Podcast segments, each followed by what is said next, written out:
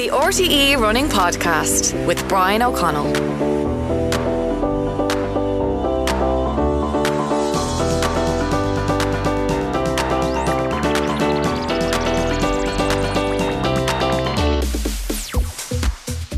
Hello and welcome back to the Running Podcast with me, Brian O'Connell. This is the last episode of the Running Podcast, and it's been hugely enjoyable over the past 13 weeks, taking you through the highs and lows of a marathon training program and hopefully getting some decent advice along the way from our host of contributors. And I want to thank everybody who has got in touch, particularly since the marathon at the weekend to wish me well in advance of it.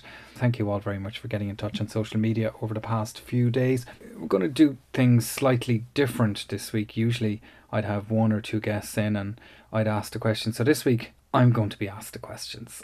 So we'll get straight into it. The RTE Online sports editor Mikey Stafford is going to be asking the questions. I'm going to be answering them. And we're going to reflect back on the Rotterdam Marathon, which I completed uh, 24 hours ago. I can I can still feel the, the effects of it, particularly going up the stairs and down the stairs. Anyhow, so this is Mikey Stafford, online sports editor, without whom the podcast wouldn't have happened. We began when he reacted to me calling him a keen runner. The RTE Running Podcast. The word keen's doing some heavy lifting there, Brian, at the moment. But uh, I am doing a half marathon this weekend, um, which I'll hopefully finish before the sun goes down. Like that's I, I am got diagnosed with arthritis in my big toe, which has slowed me down somewhat. But I think the weather getting warmer. So I'm thinking spring has sprung, so I should be able to limp around for 13 miles on Sunday morning in Wexford. How did you figure out you had arthritis in the big toe? It'd been annoying me for about a year, but actually got worse during the winter, which was probably a clue. I got an X-ray last summer, thinking maybe I'd had a toe broken playing hurling or something, but it was that nothing showed up on the X-ray. So then I went, uh, eventually, after it really was annoying me a bit, I went and got an MRI done, and that's what showed it up. So I'm waiting to see a, a consultant in Santry to see what can be done. But um, the interesting thing is I can still play five-side soccer and it doesn't bother me nearly as much. So I think maybe my soft running shoes are a problem. I need to get something a bit more rigid. So I probably you, I might bring you with me, Brian. I know you're a keen shoe shop. no. Go get any pair shoes. You wouldn't have much money left to put it that way. Um, the minute I walk into those running shops, I'm just like a kid in a candy store. So let's get on to yourself, Rotterdam. It's all yeah. been building to this. Uh, regular listeners of the podcast will be kept updated. So we won't keep them. We won't keep them in suspense. Let us know. Yeah, what was your time and what were your initial thoughts on it, and how do you reflect on it now a few days later? I suppose it was my first marathon outside of Ireland. That's the first thing. And it is different. And I'll come back to some of the things I might have done slightly differently again in terms of the couple of days leading up to it, trying to adjust to sleep, all of that kind of thing. I, I had trained for two times really 315 on an exceptional day, which would have been a 10 minute PB, and 320 on what I would have thought a good day. And then the third target was to finish the thing, you know, to not completely blow up. So I ended up with 322 and I we went out slightly slower than 315 pace. So you would have had to have done about 23 minutes for the first 5k to be on for 315. We were 24 minutes, but we were quite relaxed. I, I ran with a with one other club member, Adrian we were quite relaxed about it. We said, let's ease ourselves into it. Let's try and pick it up in the second half of the marathon. Let's not be crawling over the line if we can avoid it. And everything was very good. We stayed together till about mile 23. I felt really strong. And then it began to hit. So dropped off maybe 30 seconds, 20 seconds, then 20 seconds, mile 25. And then I dropped off by about 60 seconds. So I lost those two minutes in the last two and a half miles. But I mean, really, uh, that's not bad. You know, my last marathon in Cork, 325, I stopped twice and really was cramping up. So this to kind of get from start to finish, feel pretty good. Really was just the last mile where the pace dropped off by about 50 to 60 seconds. Otherwise, I'm pretty happy. You know, 322 is okay, and I definitely go again. I, I've done Dublin, I've done Cork, Belfast, and now Rotterdam. And the atmosphere there was about a million people on the streets. It was like i haven't experienced anything like it ever. Like amazing genuine support. To the extent here i was kind of looking in the crowd thinking do i know these people or something? Have, have we met before? Because people were so genuine in shouting your name and encouraging you on particularly it, it's like the tour de france it gets really intense and on top of you for the last two miles.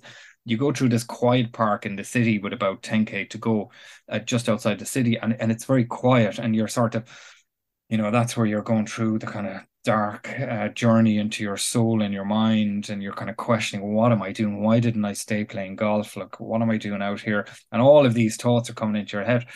And um, then you swing back around for the last 5k into the city. And people as i said you, you've only got maybe 15 feet i'd say because people have encroached so much on, on on top of you. Amazing adrenaline rush as you're as you're coming along trying trying to finish the thing telling yourself not to stop because uh, your because your head is kind of saying if i can just walk here for for 20 seconds i'll be fine. But you know you won't. You know it's kind of in game if that happens. Um so it's happy enough in the end you know to get across that line. Um 322 it's not bad. I probably would have expected a little bit quicker. It doesn't qualify I, i'm two minutes outside of qualifying for boston so of course i'll have to go again. I've only done one i did dublin last year. It's it's hard to explain to people that we're really trying to encourage them. The mental and physical like torture isn't too strong a word that the last few miles of a marathon are, and how difficult it is to, as you say, balance. You know, want to go out. You know, leaving something in the tank, but then also you have a a, a time in mind, which is three twenty. And if you'd gone out a bit faster, would you have been able to have lost those couple of minutes at the end and still get over the line in three twenty? It's I'm wondering has your thought process on the, the kind of tactics there or your approach changed given the fact that you were just two minutes out of your, your target time? It's so hard to know, Mikey, because you go out at 315 pace then and you could end up kind of collapsing around mile 18 or something. Whereas, you know, as I said, it was really only the last two miles and the last mile in particular where I was sort of 50 seconds, 55 seconds slower than, say, the first, second, or third mile. So it, it's really difficult to know. And so many things have to go right, as you know, your fueling. I did a different fueling strategy. I took on uh, the Maurten drink. So Maurten are uh, they produce a range of fuel which has a higher concentration of carbohydrates and doesn't give you the stomach issues. It doesn't have caffeine, for example, and that works well with me. So I took on the drink for the first hour. I was I had two 250 milliliter uh, bottles which I was drinking, and then I took on gels maybe I could have done. There was one gel left in my pouch when I got back, so I think I must have slightly miscalculated at some point, and maybe maybe I was slightly under fuel. I was very thirsty at mile twenty four at the last fueling stop, so possibly I could have taken on a salt tablet. See, it, it, it, and then you you think about like the race was later. It was at ten o'clock. We had breakfast at twenty past six. It's a long time between say finishing mm. breakfast at twenty to seven and you add on six hours to that when you're halfway through, maybe I could have taken on some more food 20 minutes beforehand or something. All these variables that come into it.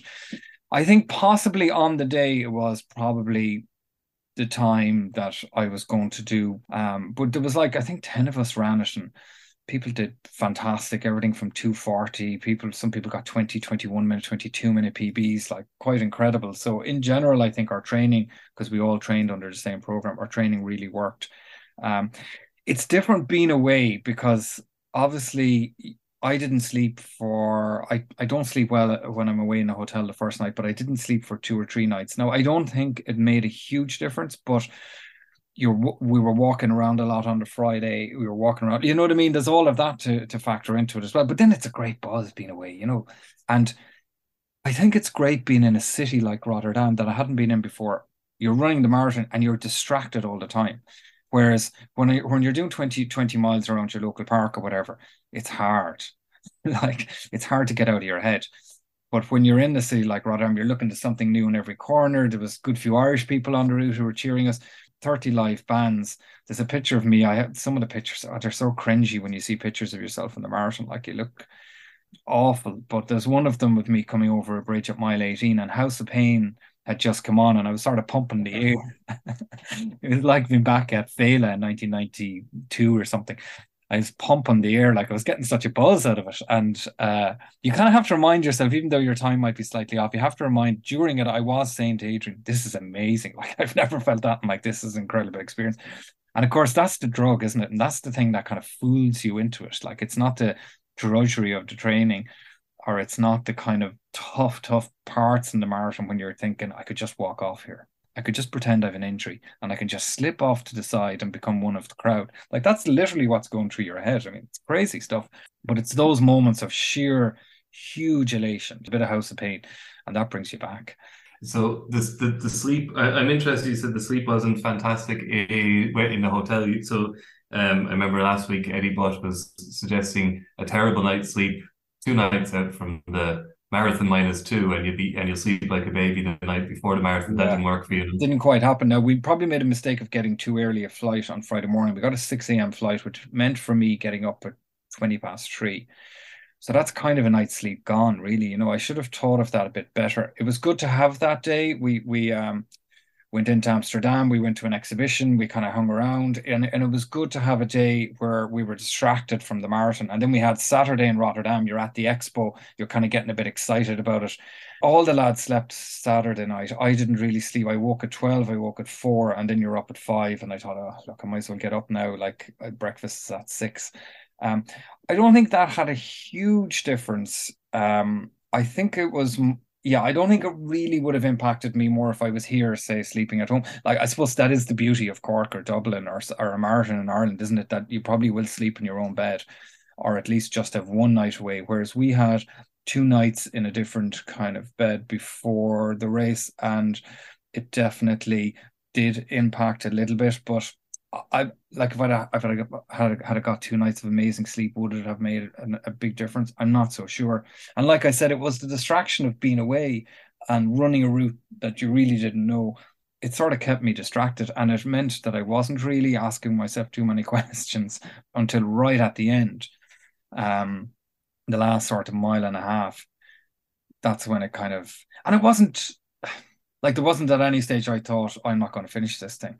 It was just really I thought I've fallen off the pace by about 60 seconds here. Can I get it back on? I couldn't. And you just have to make peace with it then and say, well, I just need to, you know, you know, obviously if you're running a marathon like that in the city, you're probably going to run more. And I, you know, I wasn't bothered about running the racing line or whatever. Um, so my watch pinged at about I a thousand meters to go. Honestly, they were the longest thousand meters that I've ran a long time. I, I kept because obviously on the track we do a lot of 400, 800, 1000 meters, whatever. And I kept thinking, how many loops of the track is this? And usually we might do it in 90 seconds. Or, and I was thinking, oh my God, how am I going to get that thousand meters, which is crazy, isn't it? Because you've just ran, you know, 26 miles and a thousand meters should be kind of fine. That happened to me in Dublin as well. I think my watch told me I'd completed the marathon when I was in Ballsbridge and I still had to run to Merrion Square, which is more than a thousand meters. I'd say it's a guts of a mile. So yeah. I obviously took a terrible racing line the whole way around Dublin. it's very off-putting, though, isn't it, Mikey? Because it is, yeah. Anything, anything in those closing stages that can anyway kind of tip the balance, and psychologically, I was looking at my watch a bit, obviously thinking I can't be far away, I can't be far away, and not knowing the route as well. You're, mm. you're not entirely sure where that finish line is going to appear. Um, and of course, that's what you learn from. You learn to kind of forget about the watch and just to go by what the signage is telling you all around. But the signage was in K's and we usually run a mile, so it was slightly off putting for us. You know, with a marathon, with any marathon, like you can say on paper, I'm going to get 315 and go to Boston. But the, first thing you say on paper is I'm going to finish this marathon. And that's because that's not a given, you know. It's it's you, you have to get across that finish line. That's your first job, and then you can maybe think about your strategies and times and whether you go faster or or what you do. Literally two hours afterwards, we were sitting in the restaurant or in or in the pub, and we were kind of saying we were looking at marathons to do. Like it's it's such a strange thing. You've just you've got a sickness, Brian. hundred percent. I'm hopelessly addicted to it. But you feel like emotionally physically beat up you're at your lowest point and people were going uh seville is february isn't it? Like i've said throughout the podcast that i i will miss the structure of marathon training. The race itself fine. It was i did enjoy it yesterday but it, but it's more now uh, like I won't run until Sunday, and I kind of really miss the fact that it's a bit aimless this week. You know, I don't really, I don't have any I probably should focus on strength and conditioning for the next few months. And I, I say that after every marathon, but I think this time I really will. Yeah, I was kind of the same after Dublin. At first, I was a bit put out by the, the shakedown where they try and make you sign up within, I think, 48 hours of finishing the race, which I thought was a, a little bit crass. But actually, the link they sent me about two weeks later, I said, okay, maybe I'll do it and the link still worked. So I, I signed up. So um, I'm doing Dublin again. It is it is funny, and I'm very same as you. I said maybe I should do a little bit more strength and conditioning, and of course, didn't. I actually just gave up running for a few months and played played soccer instead, and then discovered I have arthritis. So, um, but at least with soccer, Mikey, you have that little bit of cross training. I mean, I just have running. You know, I think any bit of cross training is really good and really beneficial. I could definitely see the people who were finishing strong around me looked really well conditioned and looked a little bit bulkier than I was, you know. Mm. Um, although I, I, was quite pleased with this marathon block, I tracked my weight quite a bit, and I think I'd lost three kilos, which to me is very good. I'd lost seven and a half kilos for Cork, which was too much and definitely was under fueled. Um, and I think that's definitely something I'll do for every marathon. I'll check my my weight at the start. I'll check it kind of halfway through and I'll check it again towards the end. And it's probably something that I didn't pay enough attention to in the past, and I'm definitely prioritizing it now, you know. A lot of us are looking are looking to lose weight when they're doing marathon training, Brian. It's half the reason to do it. I know, but it can go the other way. Like I think I was down to nine or nine and a half stone or something for. Oh right, yeah, yeah, yeah. You know, and for me, eleven is usually my my average. So, you, like, look, you are going to lose weight like there's there's no mm. getting away from that. It's impossible if you're doing kind of 55 60 miles a week whatever you're doing. I'd have to say rotterdam if you're if you're thinking of an overseas marathon fantastic. Like really couldn't recommend it more. Brilliant organization excellent public transport hotel right in the center really nice hotel. It was 450 meters from the start line from our hotel. Flights were pretty inexpensive. The marathon itself wasn't wasn't too expensive compared to you know some of the other major marathons around the world. So I would really recommend Rotterdam. Uh, I suppose a million people cheering on. Yeah, a million people. I couldn't believe the crowds that came out, and it was kind of genuine support. You know what I mean? Just sometimes I've been at marathons where people are kind of there to have a bit of crack looking at you and said, you know, whereas this was really heartfelt and genuine, and they've huge pride in the fact that they have this amazing sporting event. You know, I suppose Brian, what people might be wondering then is what, what if anything, did you take into the marathon from all the people you'd spoken to on the first series of the podcast? Was there anything that really stuck with you that you actually tried to implement or integrate into your own running for this marathon? Yeah, there was a couple of things. Um, I think it was Mary Jennings who had said to me one week, I was kind of saying to her, you know, I, my legs feel heavy, but uh, I have to run tomorrow, I have to run Thursday, and then I do my long run Sunday. And I think she was saying, well, what's important there? What's important is you do that long run Sunday and you do it at the pace you want to do it at and you feel comfortable. So I'm a real stickler for Strava, the kind of looking at my weekly total has to be 50 miles. It can't be 49.5. And once I hit that 50 miles, I feel that's my week done.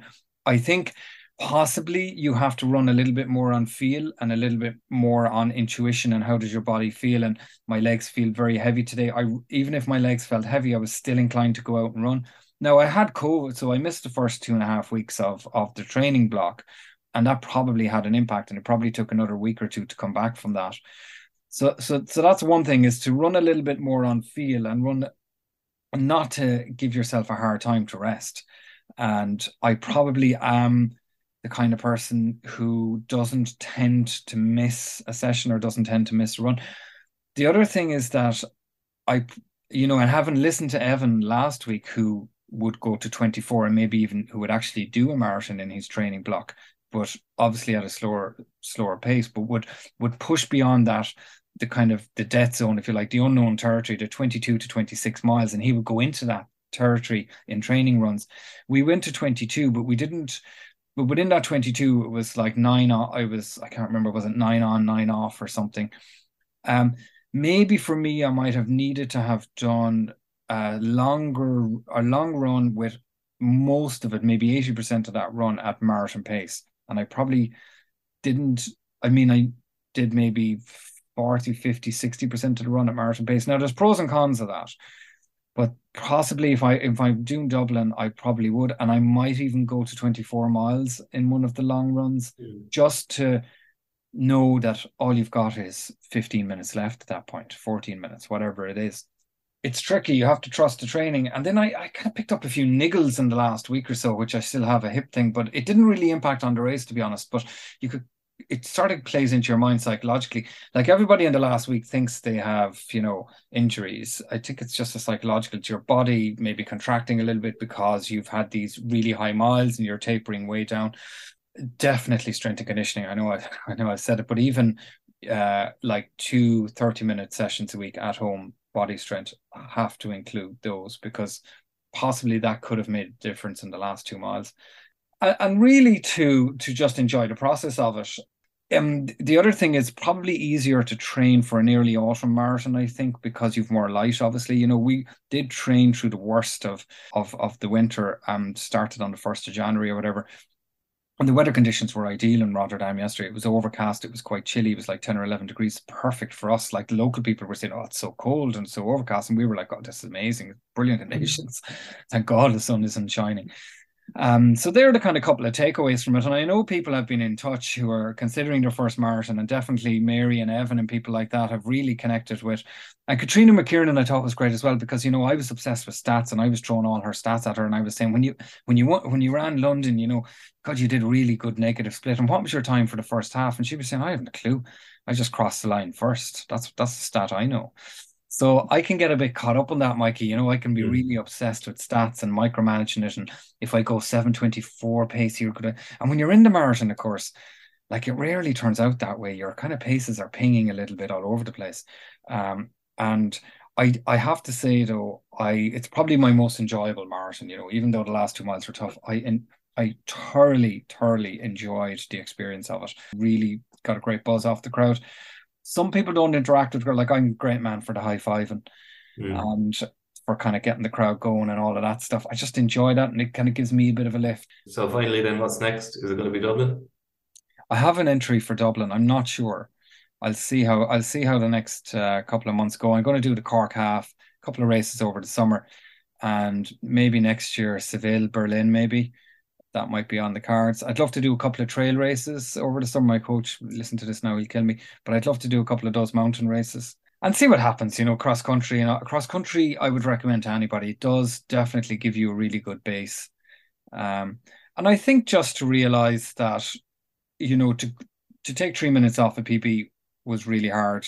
If if I want to go from there to the next level, which is maybe 310, 315, you know, it's going to require a huge commitment. And to try and not, I think sometimes when I've done a marathon, I've fallen off to training. Of course, you have to, because I mean, you have to get back to your life, you know, because you do part Mhm. parts of your life.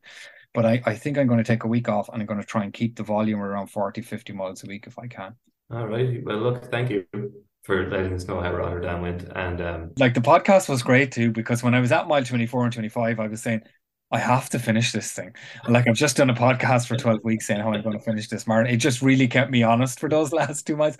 So that's what I recommend to anyone. Just, you know, to do a podcast of it because it means you're going to probably finish it anyway. Because you have to. The pride has to kick in. Cheers, Mikey. cheers, Brian. The RTE Running Podcast with Brian O'Connell.